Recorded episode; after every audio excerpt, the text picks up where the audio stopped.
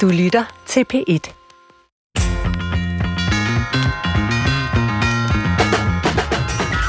I dag er Brinkmanns Brix lidt anderledes end vanligt, da vi sender her fra Bogforum, den store bogmesse for stort set al slags litteratur. Og fordi vi er her på litteraturens skedemarked, har jeg inviteret Karen Bliksen, H.C. Andersen og Tove Ditlevsen ind til en samtale om, hvordan de mener, at et menneskeliv leves bedst muligt. Det har de nok ikke alle svarene på, men øh, jeg vil forsøge at finde ud af, hvordan de som forfattere tænker og oplever det liv, vi lever. Velkommen til De Døde Forfatteres Klub. Ja, velkommen til Brinkmanns Brix her på Bogforum. Det er dejligt at være her. Jeg håber, at lytterne derude bag højtalerne er klar på at møde tre af de største danske forfattere. Jeg har enormt store forventninger til vores program her i dag. Jeg har aldrig mødt de tre før i levende liv. Og sammen skal vi tale om, hvordan det her menneskeliv leves, fordi det har de om nogen jo beskrevet. Men kan de også give os brugbare råd, som vi kan tage med os ud i tilværelsen? Det vil jeg prøve at presse dem til, så lad os se, om det lykkes. Og til retlægger, Christoffer Heide Højer, du er som altid her ved min side, trofast som du er, når vi optager, og du er også som sædvanligt klar til at få programmet godt i gang her. Ja, fordi jeg vil jo gerne vide, Svend, hvorfor har du lige sat de her tre forfattere i stævne? Er det bare fordi, du gerne vil se dit navn stå ved siden af deres Ja, på plakaten? det er i hvert fald en vigtig grund. Øh, jamen, det er simpelthen, fordi det er stjernerne. Altså, det, hvis man skulle sammensætte øh, drømmetrioen øh, fra dansk øh, litteratur, så øh, var det her nogen, der skulle på, på holdkortet, eller hvad man siger, ikke? Altså, Tove Ditlevsen og Karen Bliksen og H.C. Andersen. Altså, hvem, hvem kunne erstatte dem, kunne man spørge. Så er der jo noget med øh, forfattere. Øh, vi har jo tit litteratur oppe i Brinkmanns Brix, selvom ja. det er et psykologiprogram. Øh, så er der nogle af os i psykologien, der koketterer lidt med en gang imellem, at de største indsigter i menneskets liv, dem får vi slet ikke fra den videnskabelige psykologi, og os, der sidder på universitetet og undersøger det ene eller det andet. Den største indsigt får vi fra litteraturen, øh, fra de store forfattere. Øh, jeg ved ikke, om det altid holder vand, men øh, nogle gange gør det, og det Du tror jeg, det gør med de tre her, vi har i Du dag. elsker at ødelægge dit eget fag, så det har du lige gjort. Det er ja, bedre ja. at læse en bog, end at gå til psykolog. Ja, Men, og nu er det jo så det her lidt livsdilemma brevkasseformat, hvor vi gerne vil have, vi får ufattelig mange mails i vores indbakke i programmet, og nogle af dem har vi så taget med i dag og omformet lidt, og så vil vi selvfølgelig gerne vide og spørge Karen Bliksen for eksempel, hvordan skal man leve sit liv, øh, og det går ud fra, at øh, hun har alle svarene på. Men øh, Svend, det her med at spørge til råds, hvornår gør du det, og hvem spørger du? Kunne du finde på at spørge en, en gammel død forfatter? Nok ikke direkte. Altså, man er jo heller ikke nødvendigvis et stort selvhjælpsorakel, fordi man er dygtig til at, at skrive øh, litteratur. Øh, det er nok mere en måde at, at tænke på, en måde at kultivere sin opmærksomhed på, øh, vedrørende nogle ting i tilværelsen, i hverdagslivet osv., som jeg i hvert fald henter ud af, af litteraturen. Du har Mere end sagt- det er sådan specifikt, altså skal jeg gå til- højre eller venstre i den her vanskelige situation, det er jeg ikke sikker på, men det vil vi prøve at presse dem til, men det er jeg ikke sikker på, at, at Karen Bliksen for eksempel nødvendigvis har svaret på. Du har engang sagt, at når du er i livskrise, så læser du Løstrup. Og Ja, det, det er jo simpelthen så snobbet og, og alt for meget. Jeg har ikke Men, så tit været i livskrise, vil jeg så sige. Jeg har læst Løstrup flere gange, end jeg har været i livskrise. øh, Okay, det er godt. Nå, men øh, byd forfatterne velkommen, og så øh, Det gør jeg. håber vi, at I nyder det.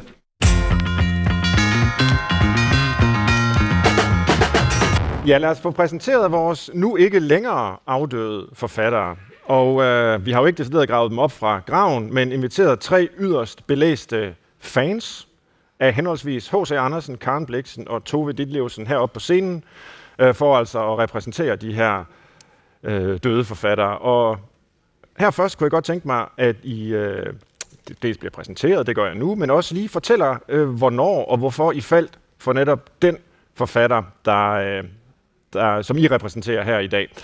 Og først vil jeg byde velkommen til øh, Sune de Susa Schmidt Madsen. Tak. Tusind tak, fordi at du er med her. Du er jo til daglig redaktionschef for skønlitteratur hos øh, Lindhardt og Ringhof, det store forlag, og du repræsenterer her i dag Karen Bliksen. Ja. Hvad er din historie med Karen Bliksen? For mig der startede den rigtige forelskelse i hendes forfatterskab på et tidspunkt, hvor øh, vi kom hjem fra Brasilien. Vi havde boet i Brasilien, min familie og jeg. Og øh, da vi kom hjem, så kom vi hjem på det, man siger på godt dansk, på, øh, på, på røv og albuer. Og jeg manglede et job. Og så var der et stillingsopslag som kustode ledigt på Karen Bliksen Museet, og det tog jeg imod. Og øh, så sad jeg deroppe, og dengang der var museet åben mange timer. Det var Marianne, der drev det. Hun var meget sådan, vi skulle være åben fra morgen til aften, også selvom der ikke var nogen mennesker. Og det vil sige, at jeg sad inde i de der tomme stuer, og hvad kan man lave derinde andet end at begynde at læse? Så jeg sad inde i stuerne og læste Karen Bliksen, og så havde jeg det simpelthen som om, hun stod lyslevende foran mig. Altså efterhånden kom jeg dybere og dybere ind i hendes verden. Og jeg synes også, hun pegede på nogle spørgsmål i livet, som jeg stillede mig selv på det tidspunkt. Nu har jeg så beskæftiget mig med hende i mange år, og jeg oplever rigtig ofte, når jeg er ude og holde foredrag om hende, at mennesker har det på samme måde. Altså, vi har hver vores bliksen. Der er rigtig, rigtig mange, der har ramt bliksen på et tidspunkt, hvor de føler, hov, hun har skrevet lige præcis til mig. Hvordan kan hun se ind i mig og se de spørgsmål, som jeg tumler med, og, og, og, og beskrive dem. Mm. Øh, og på den måde tror jeg, at der er øh, mange bliksner derude. Der er mange millioner bliksner, fordi det er en af hendes særlige evner. Det er det, at hun åbner op for fortællingen i os selv. Mm. Øh, og det... Øh, det var i hvert fald for mig en enorm berigelse, som bliver ved med at være ved. Jeg stadigvæk, når jeg læser hendes historie, så bliver jeg ved med at finde nye fortællinger og nye facetter, som jeg ikke havde set før, selvom jeg nu har ja, arbejdet med hende i 10-15 år. Christoffer og jeg begyndte jo med at tale om, hvorvidt man kunne bruge de her øh, store forfattere til noget. Og der må sige, du har allerede brugt Karen Bliksen, altså til at få et job simpelthen. ja. øh, så øh, det er da et sted at begynde. ja. Hvad var det for nogle spørgsmål, du tumlede med, uden det nødvendigvis skal være sådan en, øh, en, en, en lang bekendelsesfortælling fra din side? Øh, du må jo selv afsløre, eller styre, hvor meget du vil afsløre ja. af dit liv. Men, men hvad var det for nogle spørgsmål, du synes, du fik svar på hos Bliksen? Jamen det, det, der er helt særligt, og det, som gik op for mig på et tidspunkt, øh, var, at øh, der gennem Karen Bliksens fortællinger løber et spor om, at vi alle hendes øh, hovedpersoner må opleve at blive forbrydere, før de bliver hele mennesker. Og, øh, og i starten så, tog, så jeg det egentlig bare som sådan et, et lidt tilfældigt mønster, og så blev det stærkere og stærkere. Og de af personerne i fortællingerne, som ikke bliver forbrydere, men som holder sig på dydens rette sti, kan man sige, de, øh, de har det med at tørre ind at blive til gamle jomfruer, eller sådan lidt, øh, hvad hedder det nu? Øh. Så, så, så det er noget med, øh, I kender måske fortællingen om skibsdrengen Simon, som jo i starten er portrætteret som sådan en meget omsorgsfuld dreng, der redder en fugl ud af vandet på det skib, han sejler med. Men den samme Simon må opleve at blive morder, før han bliver et helt menneske. Så det er noget med, at livet ikke er ensidigt, ensidigt men er et kæmpe paradoks, hvor vi skal indoptage modsætningerne, før vi egentlig finder ud af, hvad det vil sige at være menneske. Mm. Og det at kunne håndtere det paradoks, det blev for mig øh, en livsopgave, som jeg stadigvæk arbejder med. Øh, hvor man meget ofte kan sige, at når vi oplever modsatrettede ting i livet, så har vi det med at sige, nej, det må så være det her, der er det rigtige, eller det her, der er det rigtige. Men Karen Bliksen viser i virkeligheden, at begge ting, begge sandheder kan være sande på samme tid. Og det at kunne bære det, jeg hader, jeg elsker. Det, det at kunne bære det paradoks i sit liv, og kunne acceptere, at de modsatrettede følelser er til stede i os som mennesker, og det, det går livet ikke i stykker af. Mm. Det, det er for mig en, en, en, en kæmpe erkendelse, som man aldrig bliver færdig med. Smukt. Nå, ved siden af Bliksen, skråstrej Sune, der sidder Nana Damsgaard Larsen, og du er litteraturformidler på Herlev Bibliotek og har styr på Tove Ditlevsens værker, hendes mangeårige brevkasse hos Familiejournalen, hvor det jo faktisk er meget relevant at trække hende ind i sådan en sammenhæng mm-hmm. som, som den her, og hendes kaotiske liv i det hele taget. Øh, varm velkomst også til dig, Nana. Tak. Hvornår og hvordan mødte du så Tove Ditlevsen? Mm, det gjorde jeg, da jeg var lige i starten af 20'erne, og øh, jeg havde fået en abort, og jeg, øh, jeg ringede sammen med min øh, bedste veninde, Maria Kremer, og hun sagde til mig, øh, Nana, jeg tror, det er på tide, at du skal læse Gift af Tove Ditlevsen, fordi der er den her helt vidunderlige abortscene i Gift, som er Tove Ditlevsens øh, store bog om, om især sine tre første ægteskaber. Og øh, undervejs, der er der den her helt vildt rørende scene, øh, hvor Tove Ditlevsen, hun selv ønsker at få en abort, og på det her tidspunkt foregår det jo illegalt. Øhm, og dermed, at man lige får et prik op med en strikkepind, og så, øh, så skal man ellers vente på, at øh, det begynder at bløde. Og det er først, hvis det begynder at bløde, at man kan få lov at få det her udskrabning, som så foregår på et, en rigtig øh, klinik. Og der ligger Tove Ditlevsen så inde og venter på, at øh, blodet skal komme, og det kommer ikke. Og ved siden af hende, der ligger der en anden kvinde, øh, som viser sig at være Morten Nielsen, digterens øh, kæreste Tutte. Mm. Og øh, hun bløder, og hele natten igennem, der går hun og lægger sine blodige bind over i Tove Ditlevsens spand ved hendes sengeside. Og derfor så får hun så lov om morgenen også at få det her udskrab. Og der var et eller andet i den her scene, som jamen Maria hun fortalte mig om den, som det var indgangen til både selvfølgelig, øh, du er i en meget bedre situation i dag med den abort, øh, ja. du kan få i dag, Øhm, og samtidig så bragte det også sammen øh, som venner, at hun øh, viste mig ind i den her scene. Mm. Siden da, så, øh, så har jeg læst Gift igen og igen og igen, og det er lidt ligesom du siger med Karen Bliksen, at, at det, det vokser jo med ens egen alder. Øhm, og jeg bliver ved med at opdage nye ting, og det er nye scener og nye følelser, der bliver vigtige, når jeg læser øh, Tove Ditlevsen. Nå, vores sidste store litterære stjerne her, det er H.C. Andersen. I dag repræsenteret ved øh, Henrik Lykker. Velkommen til, Henrik. Tak. Og du er museumsinspektør og kreativ udvikler ved Odense Bys Museum. Og når man siger Odense, siger man selvfølgelig også H.C. Øh, Andersen. Og nu fik vi to øh, i virkeligheden jo ekstremt konkrete øh, beskrivelser af, hvordan øh, kollegerne her mødte deres forfattere og virkelig brugte den forfatters værk til noget. Øh, jo nærmest terapeutisk, kunne man sige. Har du en lignende relation til H.C. Andersen, eller hvordan øh, indledte I jeres øh, relation?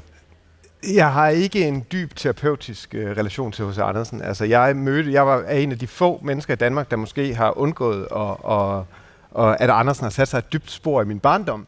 Øh, så jeg mødte ham faktisk først på, for alvor på litteraturstudiet. Øhm, og så selvfølgelig efterfølgende i kraft af mit arbejde på hos Andersens Hus, som er en del af, af Odense Bys Museer. Øhm, men det, der er det helt særlige for mig øh, ved Andersen, det er sådan lidt det samme øh, som, som ved Karen Bliksen og Tove Ditlevsen. Det er jo, at det ikke bare handler om, at jeg ikke bliver færdig med, med dem, øh, med, med, med Andersen, men også, at Andersen ikke bliver færdig med mig. Altså, at, at den måde, som, som, øh, som, som han skriver sit univers frem på, er en måde, der gør, at du må forholde dig til det, efter at den sidste øh, side er, er, er, er vendt, øh, så er det faktisk, at, at eventyrene i virkeligheden begynder, fordi så er der nogle flertydigheder, nogle, nogle, øh, nogle ting, som, som, som sætter sig i dig, som du bliver nødt til at reflektere over og behandle, fordi øh, Andersen her på et tidspunkt, så siger han, at, at, øh, at Gud giver os nødderne, men han knækker dem ikke for os. Og på samme måde, så giver Andersen os eventyrene, men han forklarer dem ikke. Altså, han arbejder bevidst mod en flertydighed for at sætte nogle, nogle, nogle sociale øh, problemstillinger op, som vi så må forholde os til i virkeligheden. Ikke? Og Andersens univers er det der sociale rum. Det handler ikke om dybde psykologiske udviklingskurver. Altså alle hans figurer er papfigurer, der kommer ind som, som, som på sådan en dukketeaterscene. Øh, den ene figur kommer ind, og så kommer en anden figur ind. Og så handler det om, hvordan er det at være i en verden, hvor der er alle mulige andre positioner end min egen. Hvordan ser verden ud, hvis den ikke ses fra borgerskabets egen navle, men måske ses øh, lige pludselig fra udkanten af det. Ikke? Og det er sådan, som jeg bliver konfronteret hele tiden med, at den der tendens til, at vi ser alting, vi ser os selv, øh, vi ser os selv indefra ud, men hele tiden bliver konfronteret med, at der er andre måder at være i mm. verden på, og det er okay, at der er andre måder at være i verden på. Han er jo næsten uh, socialpsykolog, så hos Andersen, fordi han lader de her sådan, øh, processer udspille sig på en, på en scene, kan man sige, hvor, hvor de andre to måske i højere grad tænker, altså ja, psykologisk indefra. Øhm. Og, og, ja, og det, det tænker jeg, det har jo noget med, hvem Andersen øh, er. Ja. Fordi Andersen er en, en person, der, øh, der ikke har den her faste jeg-kerne. Øh, så han spejler sig hele tiden i sine omgivelser. Der er en grund til, at han har skrevet 3,5 selvbiografi. Og det er fordi, at, øh, og de er ikke ens, vel, men det er fordi, at han forsøger at positionere sig i, og blive set på forskellige måder af en omverden. Og det er også derfor, at kritikken af ham og hans værker er så øh, lammende for ham, at han må kaste sig i græsset og grædende, hvis der er kommet et lidt hårdt ord, øh, selvom han er stor fætteret stjerne samtidig med. Fordi at det, det, der, er ikke noget, der er ikke nogen ryggrad, der er ikke noget, noget at stå imod med. Altså, det er det der sociale spil, øh, som, som, øh, som bliver definerende for, hvem han er som person. Ja. Og derfor forsøger han at skrive sig frem hele tiden. Mm. En postmoderne person, halvanden hundrede år før det blev moderne, kan man sige. Præcis. Jeg kunne tænke mig at spørge til jer og til jeres øh, tre forfattere her. Nu er vi jo på Bogforum, og det er jo en veletableret institution i øh, kulturlivet og i litteraturen herhjemme, men det fandtes jo nok ikke, i hvert fald ikke på Andersens tid, øh, og næppe heller på, på Bliksens eller Ditlevsens. Hvad tror I, jeres forfatter ville synes om det, der foregår her på Bogforum. Altså, jeg tror, jeg kaldte det et gedemarked først. Øh, der er en masse larm og ballade. Forfattere står og, og sælger deres bøger og fortæller om dem, og det er jo helt, som det skal være. Men vil øh, Karen Bliksen for eksempel have trivedes med at bevæge sig rundt her? Altså, men vi har jo de her arketypiske næsten ikoniske billeder af, hvordan Karen Bliksen så ud, og hvordan hun talte og bevægede sig og gebærdede sig. Hun ville være svær at placere ind her, umiddelbart for mig. Hvad, hvad siger du, Sune? Hun ville komme rullende i sin Oldsmobile, og så ja. skulle den røde løber rulles ud, og så skulle alle kigge på hende. Nej, jeg tror, hvad hedder det nu? Der, nu fandtes der jo faktisk bogforum også på H.C. Andersens tid. Bogmessen i Frankfurt, som øh, vi alle sammen rejser til, den har jo eksisteret siden Gutenberg. Faust kunne have været der. Øh, hvad hedder den nu? Den rigtige Faust. Så øh, Karen Bliksen var jo meget, meget øh, optaget af sin øh, sociale persona, kan man sige, den måde, som folk så hende. Og nu var jeg også, har jeg været så heldig, at øh, jeg har været meget, meget nær ven med Otto B. Lindhardt, som var hendes forlægger. Det var som der har grundlagt det forlag, hvor jeg arbejder på i dag.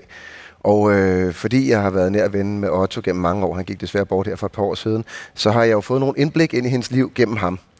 Øh, og øh, på et tidspunkt var Otto ude og holde et, øh, et foredrag om turen til Amerika. Det var nemlig Otto, der arrangerede turen til Amerika, hvor hun, øh, hvor hun øh, de kender alle sammen billederne.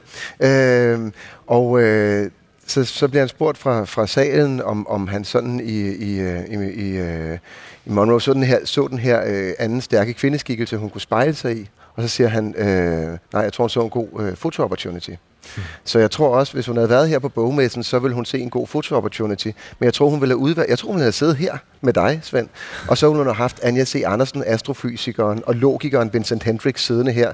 Og måske en uh, tredje interessant karakter, øh, som havde et eller andet særligt verdenssyn på færre. Og så ville hun have sat en debat op imellem dem. Og så ville hun have sørget for at prikke til dem alle sammen på hver deres måde, så de kom på glat is. Ja. Det, det tror jeg helt sikkert, hun ville, og det ville hun have nyt. Og så ville hun få lov til at ryge som den tredje person Absolut. efter dronningen og jeg ja. Hassan Hassan, ikke? Øh, Bliksen ville nok også.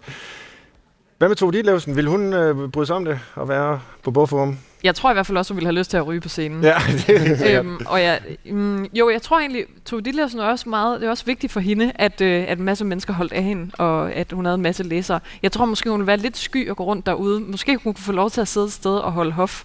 Øhm, det tror jeg virkelig, hun ville have nyt. Og måske signere bøger og falde i snak med folk. Øhm, og helt sikkert også øh, trække backstage med nogle af sine forfatterkollegaer. Det kunne jeg sagtens forestille ja. mig, hun ville. Og hun vil være med øh, om aftenen, når der er forfattermiddag rundt om i byen. Og det tror jeg, hun vil ja. lukke barn. Ja, lige præcis. Hvad med H.C. Andersen? på bogform. Hvordan vil det oh. se ud? Han vil have elsket det. Ja, de vil alle sammen med. Ja, altså, det er godt. Vi har i museet, der har vi en, en, en øh, byste af Bissen, øh, som øh, Andersen gav til Arbejderforeningen i København, fordi at han jo så ofte kom og læste op for dem, og så skulle de have en byste til at, at, at huske ham, ham på. så på den måde, han er, han er sin egen, øh, han vil elske at komme ud og, og blive set som, som, øh, som det litterære geni, han var. Øh, og hvis folk ikke øh, spurgte efter en, en, øh, et signeret foto, så skulle han nok øh, signere det og give dem det, øh, for at være sikker på, at de kunne huske ham. Fordi det er noget af det helt centrale hos Andersen, det er, at erindringen er det, vi har om, om os selv, ikke? og vi, de historier, vi fortæller om os selv, det er den måde, vi bliver husket. Og derfor bliver vi nødt til at blive ved med at fortælle historier om os selv hele tiden. Og det er derfor, han fortæller historier om sig selv igennem planter og dyr og ting, og så ja. videre, for at blive husket i virkeligheden. Ja. Og egentlig skulle jeg nu have spurgt øh, til de tre forfatteres respektive sådan, livsanskuelser, hvis man kan udfolde dem. Men det tror jeg, vi prøver at putte lidt ind til de øh, under svarene på de dilemmaer, vi nu skal hen til, fordi det har allerede været den øh, længste introduktion i Brinkmanns Brix søs historie, tror jeg. Øh, men det er simpelthen fordi, det er så spændende at, at høre om, øh, om de her forfattere og jeres forhold til det. Så nu skal vi faktisk i krig med nogle dilemmaer. Det første dilemma, jeg vil hive frem, det handler om børn. Vi har i efteråret i Brinkmanns Brix lavet mange programmer efterhånden om, øh, om børn og barnelivet. Og et dilemma, der går igen hos øh, vores lyttere, det er sådan, hvordan man skal opdrage sit børn øh, eller sit barn. Hvad vil man gerne give videre, så man får et godt menneske ud i den anden ende? Og, og det er ligesom det overordnede. Men for at gøre det konkret, så vil jeg stille jer et spørgsmål, som ingen af forfatterne, tror jeg, har forholdt sig til tidligere. Vi har nemlig fået en mail fra en lytter om øh, noget meget aktuelt, nemlig normkritisk opdragelse. Og her er der så gemt et spørgsmål om, hvorvidt lyserød er en pigefarve, om drenge må gå i kjoler og den slags, så er I lige med på den. Og nu kommer øh, mailen her fra vores lytter. Jeg er selv mor til to dejlige børn og er meget interesseret i at høre om normkritisk opdragelse. Jeg tænker, at dette emne kunne være interessant at belyse, da der for mig at se er masser af velvilje i mere normkritiske retninger, men ofte en stor modstand mod rent faktisk at bryde med eksempelvis kønsnormer, benævnelser og visse børnesange, da man jo gerne vil have, at ens barn er som de andre og har det nemt, står der i citationstegn. Selvom vi for længst har lært at hylde forskellighed som en styrke, så er det slående, hvor ens og kønnet små børn for eksempel går klædt. I en erkendelse af, at det jo naturligvis er en mangfoldig verden, vi lever i, så er det måske bedre at lære børnene at takle de svære emner og at strække børnenes rum for muligheder, baseret på eksempelvis race, køn og social klasse. Altså, er det bedst, at børn har det nemt og passer ind, eller skal man sige fra? Nu er det fristende at begynde med Tove Ditlevsen, fordi hun jo øh, havde en brevkasse, hvor mm. hun svarede på forskellige ting. Jeg ved ikke, om børn var hendes øh, specialitet, men øh, nu giver vi den til dig.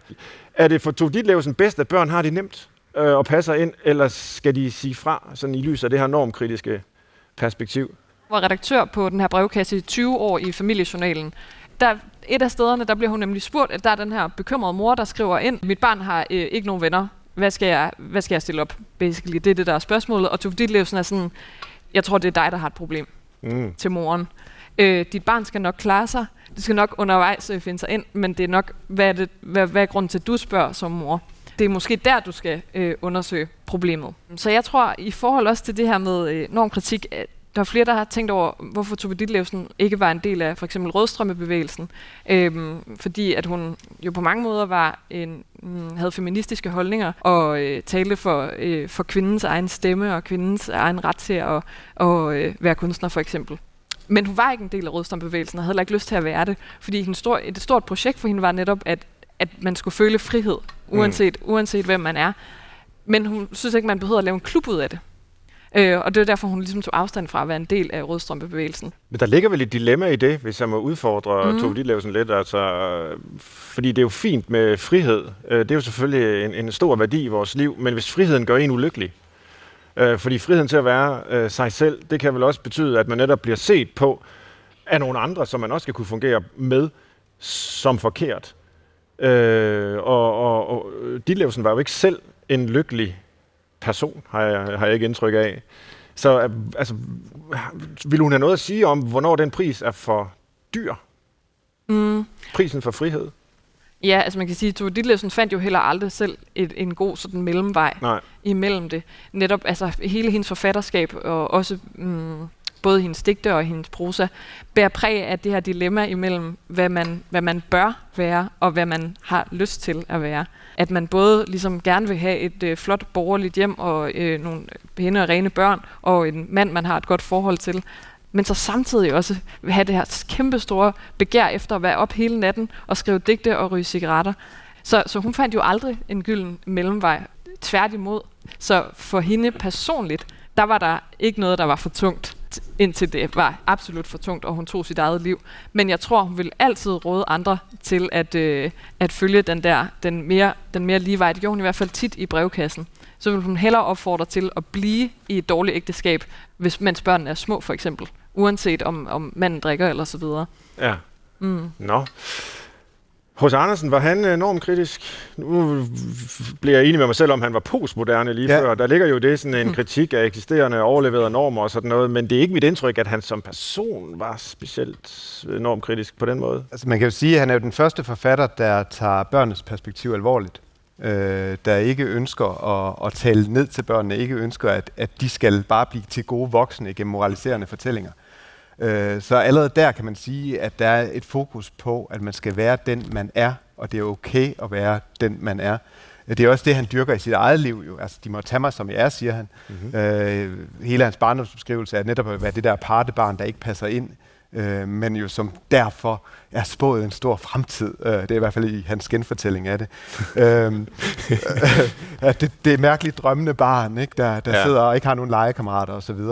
Øh, jeg tror, at han helt sikkert vil understøtte, at det skal, men det skal komme indfra, at, at man, man skal være den, man er. Mm. Øh, men han er jo livet igennem, er han jo selv splittet mellem det, man kan kalde øh, det her kald efter at realisere det almene på den ene side, altså borgerskabslivet, og så at han har, han har giftet sig med fanden ikke? og fantasien, øh, og længslen efter, udlængslen efter det nye, det er anderledes, at forsøge at finde sig selv på en ny måde, end i de der borgerskabsrammer. Ikke? Så han er selv splittet væsen. Ja. Øh, men men jeg tror helt klart, at han vil sige, at det fællesskab, der ikke kan rumme individet, øh, vil være problematisk for ham. Altså, mm. at han skulle passe ind i, i en borgerskabsramme. Ja. Øh.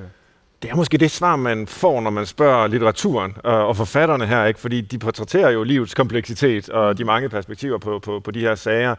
Øh, så så det, det kan vi i hvert fald sige indtil videre, det er komplekst. Det er et svar. Men der er noget med at stå ved sig selv, og hvis det kommer indefra og følge sit hjerte og sådan noget, så, så er det måske det, der vejer tungest. Øh, Karen Bliksen, hvad, hvad vil... Øh, Jamen, jeg synes egentlig, derfra? der var to spørgsmål i det, du spurgte Ja. om, fordi altså, øh, men, så jeg har brug for ligesom at isolere normkritikken fra det andet. Ja. Øh, I forhold til det normkritiske, der kan man sige, at hun har skrevet en helt fantastisk tekst, som hedder En båltale med 14 års forsinkelse. Og hvis I ikke har læst den, så skal I virkelig læse den. Hun har også skrevet nogle ganske få essays, og det er et af dem absolut blændende.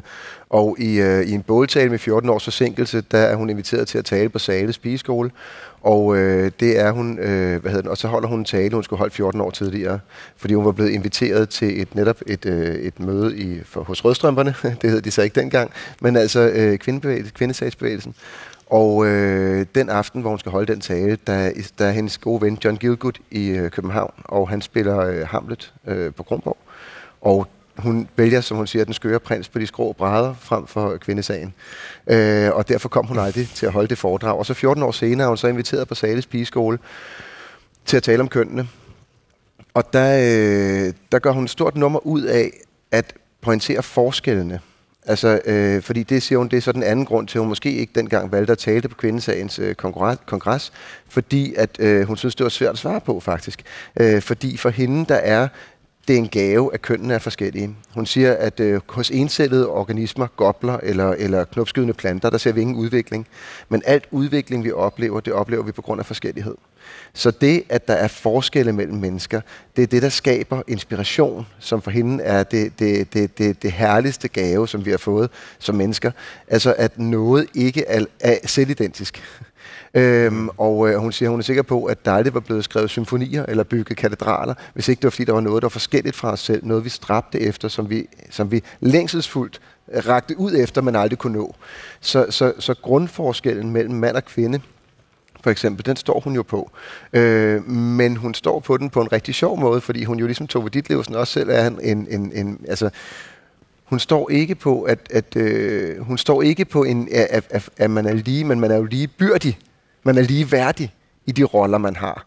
Og, øh, og rollerne er hun samtidig utrolig god til at ironisere over. Øh, så, så, så, hun, så hun er også der en kompleks karakter. Men altså grundlæggende, at ligesom jeg talte tidligere om paradokset, det paradoks ser hun egentlig også som bærende mellem kønnene, og som også bærende jo i andre former for ting, vi i dag vil gå... Altså, der har været en stor snak omkring øh, Karen Bliksen og kolonitiden, altså øh, ja. hvordan, vi, hvordan vi omtaler andre kulturer, hvor hun jo også... Øh, hvor hun jo også betragter netop det, der ikke er selvidentisk som en gave, mm. hvor man kan blive et større menneske, ja. fordi man møder noget, der ikke er magen til en selv. Og den evne, den ser hun blive vasket ud, og det tror jeg, hun vil sige i dag med den normkritiske tilgang, der tror jeg, hun vil frygte en eller anden form for udvaskende, øh, udglattende, øh, hvad hedder det nu, effekt af det. Og samtidig er hun jo sådan et enfant terrible, så når hun bliver spurgt om, hvem hun helst vil have til middag, så siger hun Josef Stalin. Altså, øh, så hvad hedder det nu, så hun, hun kan jo godt lide at, at rock the boat Ja. på den mm. måde. Øh, Men hvad tror du, hun ville svare, hvis man kom? Fordi nu, hvis ja, fordi det var det op? normkritiske, Ja. og det andet spørgsmål, det skal du lige gentage, fordi det, for jeg Ja, kunne ikke altså, lige hvis man nu bare helt konkret var en forælder, der kom til, til Bliksen og spurgte, skal jeg opdrage mit barn, så han eller hun passer ind? Absolut ikke. Nej. Absolut ikke. Vær Så opdrag til at, at sige fra. Ja. I, Vær dig selv, og hvem du så end er, fordi i virkeligheden for hende, det er jo spørgsmålet, der gjalder som et, et, et, et, gennem hele hendes forfatterskab, hvem er jeg? Og det er jo en konstant forsøgen på at finde ud af, hvem er jeg, der går igennem hele Bliksens forfatterskab. Og så derfor vær dig selv, ja, det er nemt nok, ikke? Det, hvem er det? Ja. Men, men undersøgelsen af, hvem er jeg, den, må jo stå, den, den, den står meget højt på ønskesedlen over, hvad det vil sige at være menneske, kan man sige. Og, og det vil sige, hvis du finder dig ind i et eller andet fællesskab, hvor du, hvor du, hvor du laver dig selv om for at passe ind, så er du i hvert fald tabt Mm. på forhånd. Ja.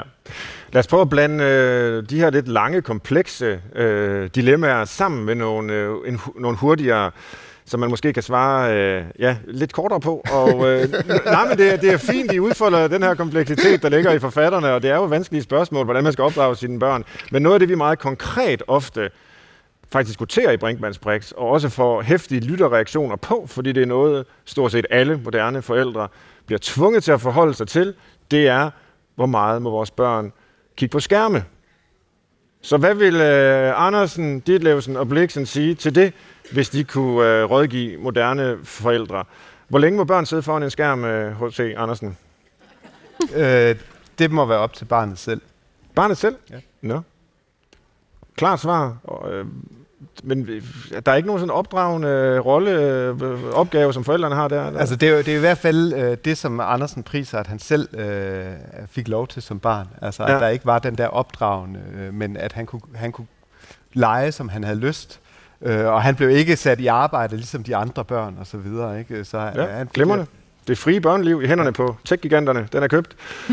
øh, Tove Ditlevsen, Nana? Jeg tror, det ville nok komme an på, hvad det var, de lavede på den her skærm. Ja. Øhm, altså hvis det for eksempel var, øhm, at de læste eller hørte lydbog, eller måske så nogle film, hvor der var nogle gode historier, så tror jeg helt klart også, hun ville bakke op om det, at barnet skal have lov til at have den her verden for sig selv, øh, som hun i hvert fald også har dyrket i, i sin barndom, og som var det, der sådan åbnede hende fra den her lille bitte lejlighed på Vesterbro, at der fandtes noget, som var større. Og om det så kommer igennem en bog, eller om det kommer igennem en verden, som findes på en skærm, det tror jeg egentlig, hun vil se stort på umiddelbart. Mhm.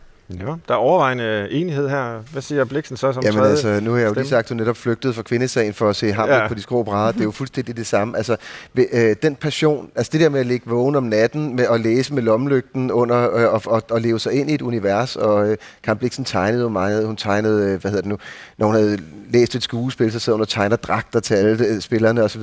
Altså den der, så længe der er den der indlevelse i det, øh, jeg tror, hvis hun fornemmede, at det var, at det var noget, som på en eller anden måde øh, ikke gav noget, altså hvor der ikke var en passion med, Mm. så tror jeg, at hun vil, hun vil være mistænksom over for det, om det var en form for øh, apatisk. Øh, men meget ofte oplever man jo, nu har jeg til tre børn, at der jo netop kommer en, utro, der er en utrolig magnetisme i det, der foregår på den skærm, og der sker jo virkelig nogle ting, og man lærer virkelig meget, og der sker mange ting. Det tror jeg, hun vil elske. Glimrende. Sune, Nana og Henrik på vegne af jeres forfattere. Det var en lille hurtig runde.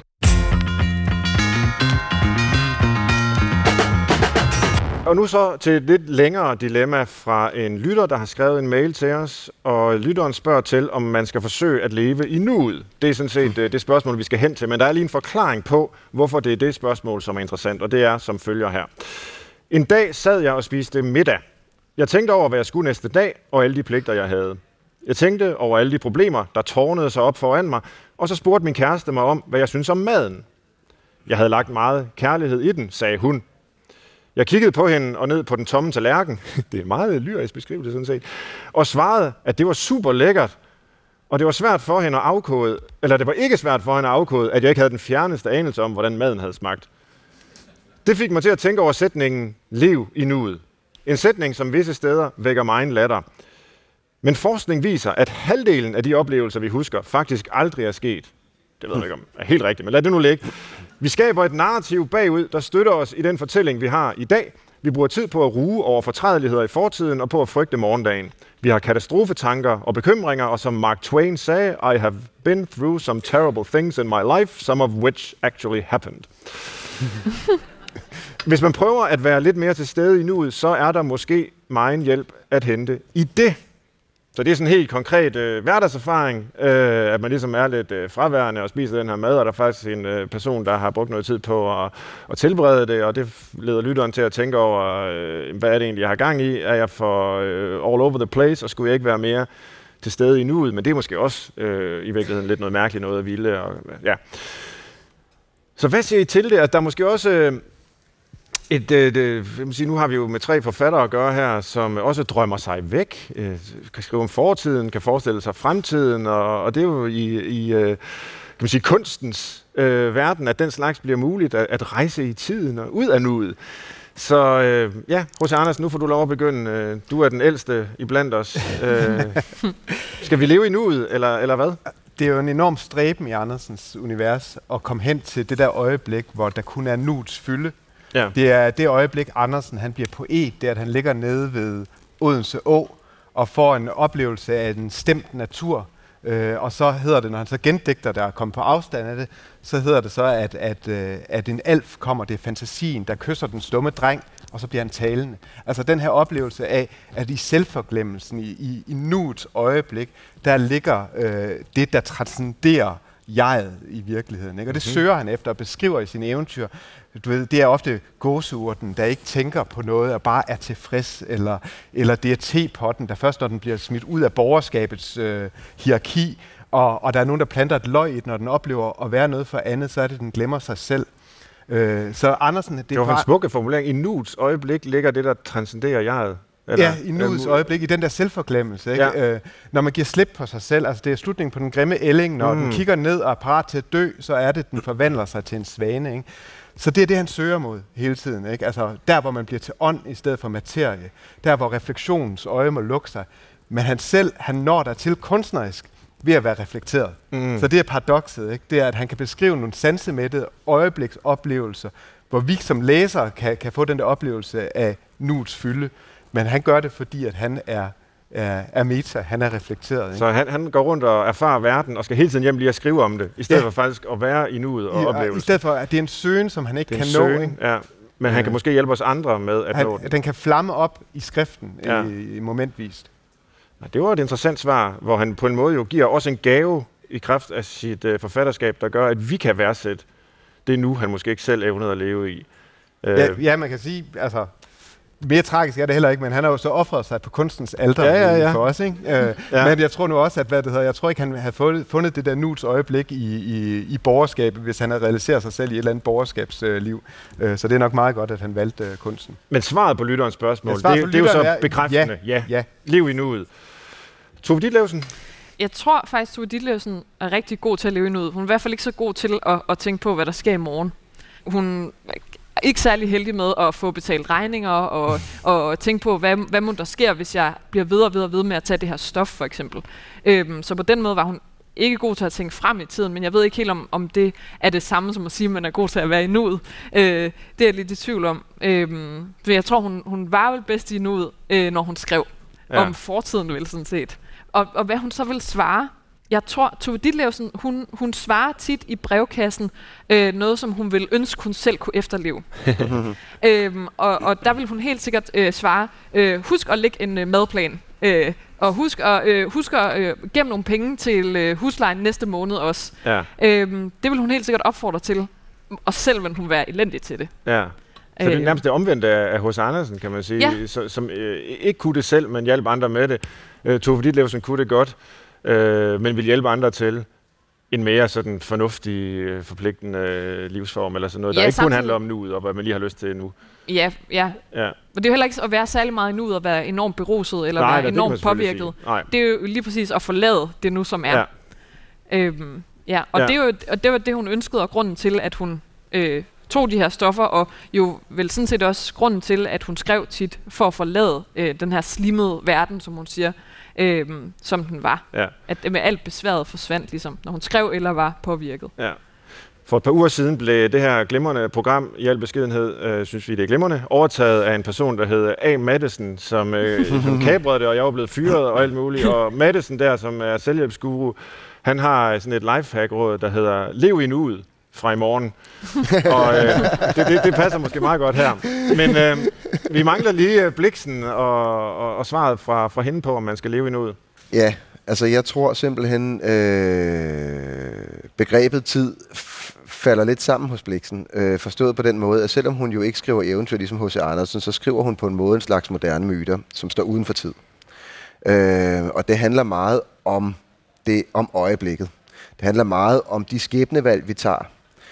Og øh, de skæbnevalg står jo på en måde uden for tid. Altså, øh, hvis vi har en fortælling som Ringen, hvor vi har øh, den unge Lise, som lige er blevet gift, og som uskyldig går gennem skoven sammen med sin, sin mand Konrad, og så øh, skal han ud og ordne nogle ting, så går hun hjem alene, så møder hun den her fortyv i Lunden. Øh, og fortyven, han er farlig, han står med en kniv i hånden, og han er såret, og øh, i den der lund, der taber øh, Lise sin hvilesesring, og det kan vi så lægge i, hvad vi vil. Der er nogle ret stærke faldiske symboler, og ret stærke sådan, øh, hvad kan man sige, øh, øh, øh slange i paradis-agtige symboler.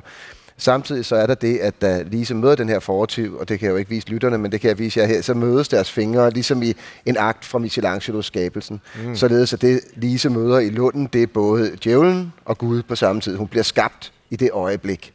Øhm, det øjeblik er i Karen Bliksen altid fremstillet fuldstændig stumt. I den, der hedder Ringen, der bliver det beskrevet som en pantomime uden ord. Der selv sproget hører op. Der er ingen erkendelse. Der er, øh, der er ikke alt det, som vi normalt vil putte ind i, hvis vi netop skal reflektere over vores oplevelser og bygge en narrativ. Narrativen forsvinder. Hun har skrevet en helt fantastisk historie, der hedder Det ubeskrevne blad, Det handler om, hvor alle historier kommer fra, og de kommer fra tavsheden. Så det vil sige, der er noget, som transcenderer vores erfaring, og Karen Bliksens historie handler om at komme hen til det punkt, og de fleste af os kender det. Man har været i de der situationer, hvor man siger, jeg har ikke ord. Altså det, og, og det er i virkeligheden at få os hen til de situationer, og så komme ud på den anden side sammen med hende. Hun tager os i hånden og går ind i den tavshed og kommer ud på den anden side. Det er jo øjeblikket, som mm. øh, hvad hedder det nu, en anden, øh, der kunne have siddet her i stolene sammen med os, Kirkegaard, kunne have skrevet noget om. Men jeg synes jo, at Karen Bliksen er en større filosof end Kirkegaard på de visse punkter, mm. fordi Kirkegaard han har det der subjekt, Karen Bliksen har ligesom også en verden rundt omkring, der interagerer med hendes personer. Øh, men, men, men så øjeblikket, og det kan vi jo godt kalde nuet på en måde, øh, er jo fuldstændig essentielt, men samtidig er det også på det tidspunkt, hvor du bliver en del af en fortælling. Det er der, hvor du får din skæbne, og det er der, hvor du bliver en del af Adams slægt, hvis vi nu skal sige det på den måde. Du bliver en del af den her lange række af mennesker, der har kæmpet og fejlet før dig, både i din familie eller i samfundet omkring dig, så du bliver en del af menneskeheden. Det vil sige, at den lille øjebliksoplevelse er en del af en meget, meget stor fortælling, der strækker meget, meget langt tilbage og strækker i evigheder frem. På samme måde som det enkelte menneske, der står i den situation, strækker ud til hele menneskeheden. Mm. Så på den måde er nuet og, hvad kan man sige, hele tiden, altiden og alrummet på en eller anden måde imploderet i et punkt. Ja. Nu spurgte jeg først, om uh, de her forfattere havde en uh, livsanskuelse eller en, en livsfilosofi, og her er jo nærmest en hel mytologi ja. for tilværelsen hos uh, Bliksen, kan man jeg sige vil ikke kalde den mytologi, jeg vil kalde den erfaring. Og en det er erfaring. det, der er det fantastiske, det er jo, og det som jeg mener jo også, det er hos både Andersen og hos Ditlevsen og hos Kirkegaard for den sags skyld, det er jo en erfaring, som hun forsøger at omsætte til fortællinger. Mm. Øh, og det er jo en erfaring, som mange af jer skal genkende. Så jeg tror ikke, man skal have gået på universitetet og have læst tykke bøger for at forstå det. Man kender det godt, hvis bare man får tid og ro til at forklare det ordentligt. Og det prøver hun jo så at gøre gennem fortællinger, hvor hun tager almindelige øh, eller almindelige, hun tager problemstillinger op, som hun sætter sin karakter ud i, hvor det her opstår, og hvor man kan genkende sig selv. Ja. Kan man opsummere det og sige, det her med, skal man leve i nuet, det øh, beror på... Kan man andet? Ja, det er det præcis. Det, ikke? Altså, Ellers lever du jo ikke. Spørgsmålet beror på en misforståelse. Ja, altså, der præcis. Er ikke, øh, du kan ikke leve. Han, det, han beskriver uden til lærken, det er, at hun ikke lever. Mm. Altså, så du kan ikke... Hvis du ikke lever i nuet, lever du ikke. Nuet er alting. Det var klart svar. Lad os øh, prøve med et kort spørgsmål, og vi har nemlig fået mange mails vedrørende misbrug. Og her vil afsenderne gerne være anonyme, så vi dropper simpelthen øh, de konkrete beskrivelser af alle øh, problematikkerne her og går direkte til kernen, og det er, hvordan stopper man et misbrug? Øh, det ville være skønt, at vi her i Brinkmanns Brix kunne lave lidt public service. Det er tre gode, det er tre gode kandidater til at forklare det. Men det er også det, der er problemet her. Så måske skal vi først spørge uh, Tove Ditlevsen, hvorfor man overhovedet begynder i misbrug. Det kunne være, at der lå en del af, uh, hvad kan man sige, nøglen til, hvordan man så også kan stoppe det. Det må Tove Ditlevsen have en vis erfaring med. Ja, altså Tove Ditlevsen øh, blev misbruger øh, virkelig fra det ene øjeblik til det andet, faktisk ved sin anden abort, som øh, lægen Karl Ryberg, øh, lægestuderende, skal udføre på hende. Og der giver han hende det her stof, petidin, som er et smertestillende stof, hvor han, hun ligger herinde på hans lille studerkammer, og hun øh, oplever at sådan svæve op over briksen og øh, kunne betragte det hele udefra, og føle en lethed og en... Øh, ubekymrethed, som hun aldrig har oplevet før. Og der blev hun klar over, at hun vil leve resten af sit liv efter at få præcis den følelse øh, hvorfor hun også bliver gift med ham her lægen, så han kan blive ved med at stikke hende. Øhm, mm. Så ja, jeg tror, hun vil sige, at man bliver misbruger, øh, når man opdager, at, at, mm, at der findes noget øh, et bedre sted på en eller anden måde. Mm. Øh, ja, det var i hvert fald det, der gjorde hende selv til misbruger. Ja. Men hun er måske ikke den rette at spørge om, hvordan man så kommer ud af det. Øh, hun kommer ud af det på ja. en dramatisk måde. Ja, ja, altså hun prøvede jo at komme ud af det mange gange. Ja. Øh, jeg tror, og som hun også tit svarer, når der er nogen, der skriver ind øh, til brevkassen, øh, det er altså, det, det er virkelig op til dig selv.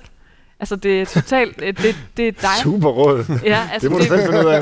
og, det, og man kan sige, da hun selv var aller, aller mest narkoman og lå og øh, vejede øh, 30 kilo i øh, den her villa med Karl Ryberg, og flere af hendes gode venner kom på besøg og sagde sådan, hallo, altså, nu må vi lige, og vi vil gerne hjælpe dig. Men det var først, ligesom da hun var helt ude og kiggede over på sin egen støvede skrivemaskine, som hun ikke havde kunne skrive på i et år eller sådan noget, fordi hun havde været så langt ude og hele tiden været påvirket. Hun kunne ikke skrive, når hun var påvirket. Øhm, at det var først der, hun var sådan, okay, så har jeg, jeg har den her ene psykiater, jeg ringer til nu.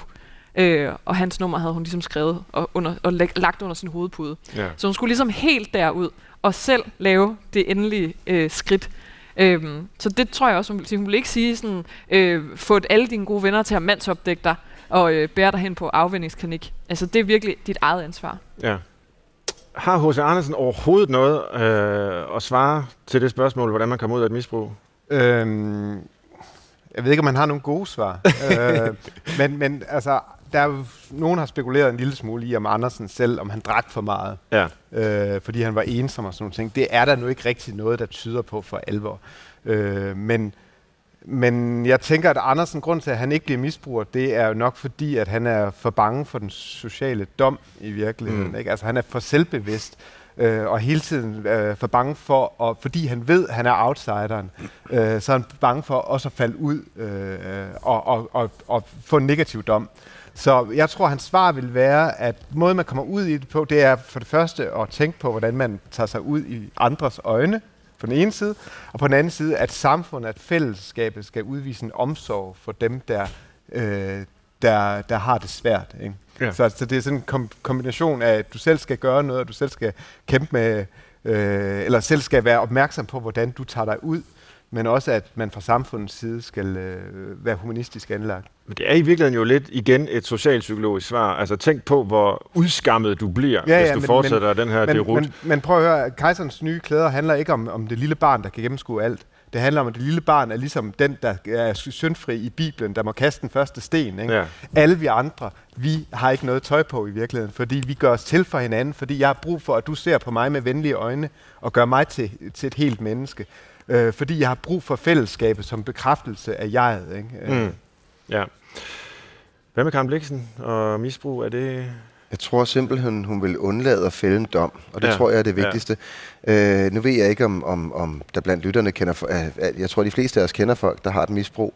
Øh, jeg har sådan en ven, og øh, på et tidspunkt så sagde jeg til ham, pas nu godt på dig selv. Og så kiggede han mig i øjnene, og så sagde han, det der, det er det eneste, du aldrig må sige til mig. Okay. Og så kunne jeg slå mig selv. Men lige præcis det ville Karen Bliksen ikke have sagt. Hun ville ikke have sagt, pas nu godt på dig selv. Hun ville have haft den respekt. Og det tror jeg, altså, når hun beskriver blandt andet øh, den her gamle sømand, der bor på hendes farm, som jo i virkeligheden er den, der, en af dem, de karakterer, der fylder mest i den afrikanske farm, så er det jo en dyb respekt for menneskets værdighed i alle dets stadier. I alle dets øh, udfoldelser, i alle dets... Øh, alle de ting, som andre kunne rynke på næsen af, alle de andre steder, hvor folk ville lukke døren, og der ikke længere vil være plads, der er der plads hos Karen Bliksen. Og det er en af de magiske ting ved hendes forfatterskab, og tror jeg også ved hendes person. Så for hende, der tror jeg, at den rummelighed, den elsker mennesket i alle dets afskygninger. Øh, uanset om man er faldet og slået sig, eller man er et bestemt sted i sit liv. Så den, det rum, det er der i hendes univers. Så jeg tror egentlig slet ikke, hun ville gå ind og dømme i forhold til det, eller gøre andet. Jeg tror, der vil være plads.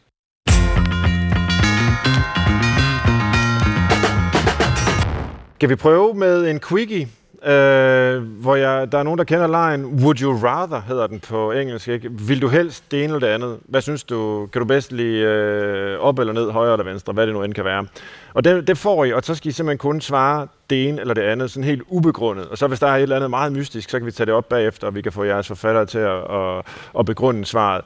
Øh, men vi tager altså Henrik, Nana og Sune øh, i rækkefølgen. Det er H.C. Andersen, Tove Ditlevsen og Karen Bliksen. Og så læser jeg, øh, kan man sige, øh, øh, dilemmaet op, eller modsætningen op, og så svarer I øh, umiddelbart. Det er også sådan, hvor man lader det frie, de frie, ubevidste associationer strømme ud, uden man øh, censurerer sig selv, eller øh, I skal ikke censurere jeres forfatter, men lad vedkommende tale.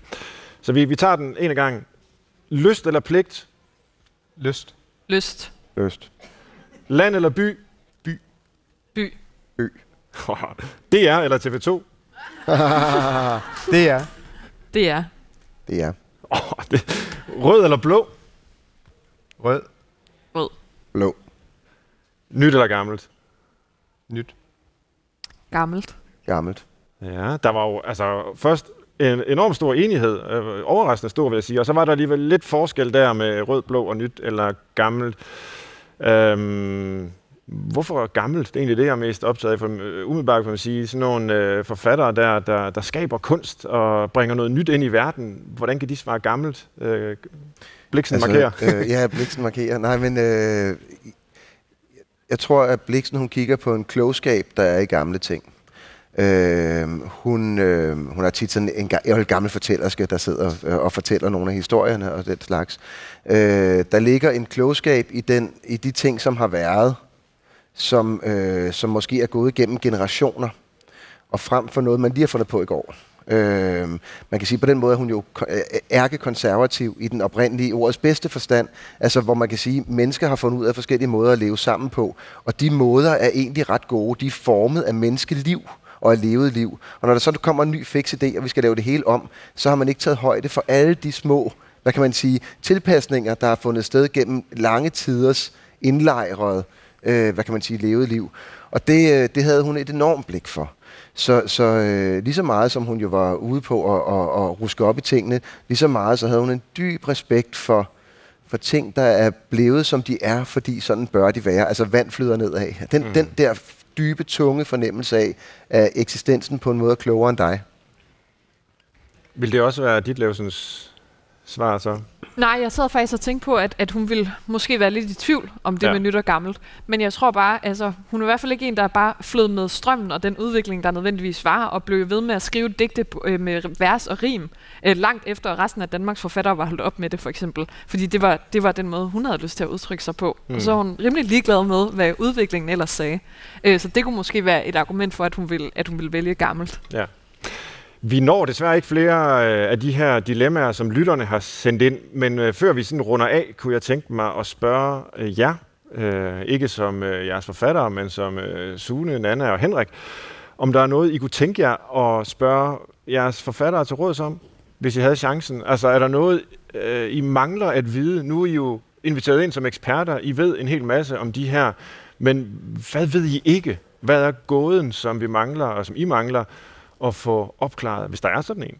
Det kan også være, at de er helt gennemlyst, men det lyder jo alligevel ikke sådan. Øh, Henrik, du øh, lagde jo for med at, at beskrive H.C. Andersen som sådan en, øh, ja, i virkeligheden jo enigmatisk karakter, som man kan læse alt muligt ind i og ud af, og kan bruges igen og igen i alle mulige sammenhænge. Men hvor ligger gåden? Jamen, altså, Andersen er jo en person, der jo mere du kratter i, vi har 10.000 breve, vi har alle hans dagbøger osv., jo mere du læser i det, jo mere for, finder, finder man ud af, at der ikke er en person bag skriften.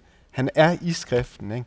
Øh, og så siger han på et tidspunkt, så siger han, at alt er jo åbenbart i alt, hans, det er hans, hans produktion og hans skrift, og sådan noget på nær det, der er det inderste. De er ligesom de sammenklinede blade, altså i hans dagbog. Ikke? Altså, dem har vi ikke adgang til. Så der er et eller andet bag ved ham. Der, at der er nogle ting, som han holder som en hemmelighed. Og som litterat, og som person, og som fan, så vil jeg selvfølgelig gerne udspørge ham om, om de sammenklinede blade.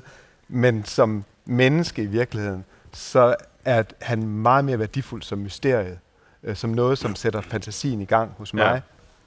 Det kan godt være en skuffelse tit, når man finder helt ind i sindet, og så er det alligevel ikke så spændende, som man troede. Øh, så det er måske bedst som mysterium at lade ham stå der. Hvad med I andre? Ja, altså... Øhm jeg tror, Tove Ditlevsen har ikke så mange sammenklistrede blade. Øhm, hun var virkelig gavmild med sig selv i, i sit forfatterskab, i alle mulige kroge af sig selv. Øhm, og også når hun udtalte sig til pressen og øh, forskellige interviews, hvor hun vidderligt har svaret på alt mellem himmel og jord. Hun virkelig sådan øssel med sig selv faktisk øh, i nogle sammenhænge. Så det var jeg tror ikke, det var det, jeg ville spørge ind til, men et af mine yndlingscitater øh, af Tove Ditlevsen, som er fra det her digt, der hedder Selvportræt, hvor hun oplister alle de ting, hun ikke kan. Hun kan ikke finde ud af øh, at huske børns fødselsdage og være øh, sød ved forældremøder og øh, tage opvask og sådan noget. Men, men en af de ting, hun kan, det er, at hun kan være lykkelig uden skyldfølelse. Mm. Øhm, og det, det vil jeg gerne spørge ind til. Ja. Hvad, hvad, hvordan bliver man det? Ja, det kunne jeg også tænke mig at vide. det, ja, godt spørgsmål. Hvad med, med dig, Sune? Jamen, jeg tænkte meget over det, fordi du havde øh, luftet, at vi måske skulle tale om det. Og øh, jeg har det præcis som Henrik. Jeg har egentlig ikke så meget lyst til at øh, få noget konkret faktuelt at vide. Det, jeg vil gøre, det var, at jeg vil bede hende om at fortælle mig en historie. Hvis jeg havde en historie, som var fortalt kun til mig, det, øh, det, ville være, det ville være en skat, som øh, aldrig ville forsvinde. Ja. ja. Ah, det, var, det, det kunne også være godt. Ja. Vores faste afrundende element i det her program, det er jo øh, en liste med tre gode råd til det ene eller det andet. Og i dag kunne øh, oplægget være, hvis I er med på lejen, øh, tre grunde til, at man skal droppe alt i sit liv og blive forfatter. altså, der ligger jo de i svaret alle tre lyst på vegne af jeres forfattere, at man skal gå øh, med hjertet. Øhm, men hvorfor egentlig? Altså, hvorfor skal man droppe alt og blive forfatter? Hvorfor er det så vigtigt at skrive og meddele sig? Jamen det skal man jo absolut heller ikke. Altså Bliksen siger jo, jeg vil ikke blive en tryksag. Hun kæmpede jo imod, hun ville jo ikke være forfatter. Hun ville være kunstmaler, så ville hun være kaffefarmer. Hun endte som forfatter. Det var, det var ikke det, hun ønskede sig. Og hun siger et sted også, at der er en stor unatur i at være kunstner. Altså hun, hun synes, det var... Øh, jeg tror også, det var svært for hende, det der med, at man tager rollen som skaber på sig. Altså der, der er enormt for hende, der tror jeg absolut ikke, forfatter var noget, hun var. Mm. Hun kunne ikke løbe fra det. Hun blev og var forfatter, men det var ikke noget, hun stræbte efter. Absolut ikke. Hun havnede der jo nærmest øh, i hendes egen øh, udtryk efter døden. Altså, ja. Det er jo først, da hun er gået konkurs og, og har fået solgt farmen og fået syfiliser, sidder tomhændet tilbage alene i sin mors stue, og hendes bror siger, kan, hvad, hvad skal du dog finde på? Og hun siger, jeg kan fortælle historier, og så, begynder hun, og så bliver hun verdensberømt. Det kan hun godt lide. Ja. Men, men, jeg mener, men jeg mener, det er jo ikke, det er ikke noget, hun på noget tidspunkt har ønsket sig. Nej. Så jeg tror, hun vil sige, lad være. Svaret er, at du skal ikke blive forfatter. ja, præcis. Du skal være det, ja. måske. Nej, hvis du er, hun, hvis vil du sige, er det. hun vil ja. sige, lad være, lad være, lad være. Okay. Bliv kaffefarmer, bliv noget andet, ja. bliv noget praktisk. Yes. Øh, ja. Ja. ja, altså, Tove Ditlevsen har altid vidst, at hun ville være digter. Det er ligesom også øh, det der store, jeg ville være enke, og jeg ville være digter. Og det, hun har ligesom, hun har ligesom øh, formet hele sin livsvej efter det. Ja. Øh, og giftet sig meget tidligt øh, med redaktøren fra Vild Vede, fordi at hun tænkte, det, ville, det måtte være min trappe op til at blive ægte digter og blive respekteret og skrive en masse bøger. Hvilket hun også kom til, men det var ikke hans skyld. Øhm, og jeg tror heller ikke, hun vil sige, at alle bare skal være digtere øhm, overhovedet. Men jeg tror, hun ville have nyt, at, at vejen dertil måske ikke var så svær, som den var dengang hvis man mm. skulle blive det i dag, hvis hun skulle blive det i dag. Ja. Øhm, ja. Og hvad med H.C. Andersen? Jamen, han vil heller ikke sige, at alle skulle øh, bare vælge at være forfatter eller et eller andet. Han, og det var jo heller ikke hans første valg. Det var også hans sidste valg i virkeligheden. Men Andersen ville være berømt. Ja. Øh, og det var det vigtigste for ham, fordi hvis man er berømt, så øh, overlever ens historie. Øh, og på den måde, så lever man videre i det man overskrider sin egen materie, man, man lever i det åndelige bagefter. Ja. Øh, så, så det var det væsentlige for ham. Det var han ville have været med i Vild med Dans. Han ville have været, ja, helt klart. I øh, kappe og ja. kåre og trekantet hat, og så kørte den. Stærkt. Det var, hvad vi nåede. Uh, du og I her i uh, studiet har lyttet til Brinkmanns Brix, der i dag var på Bogforum. Tak for at lege med til Sule, de Sousa Schmidt Madsen, redaktionschef for skønlitteratur hos Lindhardt og Ringhof, for at give Karen Bliksen nyt liv. Tak også til Nana Damsgaard Larsen, litteraturformidler på Herlev Bibliotek, for at sparke gang i Tove Ditlevsen. Og endelig en tak til Henrik Lybger, museumsinspektør og kreativ udvikler ved Odense Bys Museum, for at lade H.C. Andersen kaste sine synspunkter ud på vores nutid. Lyttere kan som altid skrive til os på brinkmansbrix, snabel, er, øh, snabel A hedder det, øh, dr.dk. Til rettelægger var Christoffer Heide Højer. Jeg var verden og hedder Svend Brinkmann. Jeg håber, vi høres ved, og tusind tak til jer herinde. Tak for Gå på opdagelse i alle DR's podcast og radioprogrammer. I appen DR Lyd.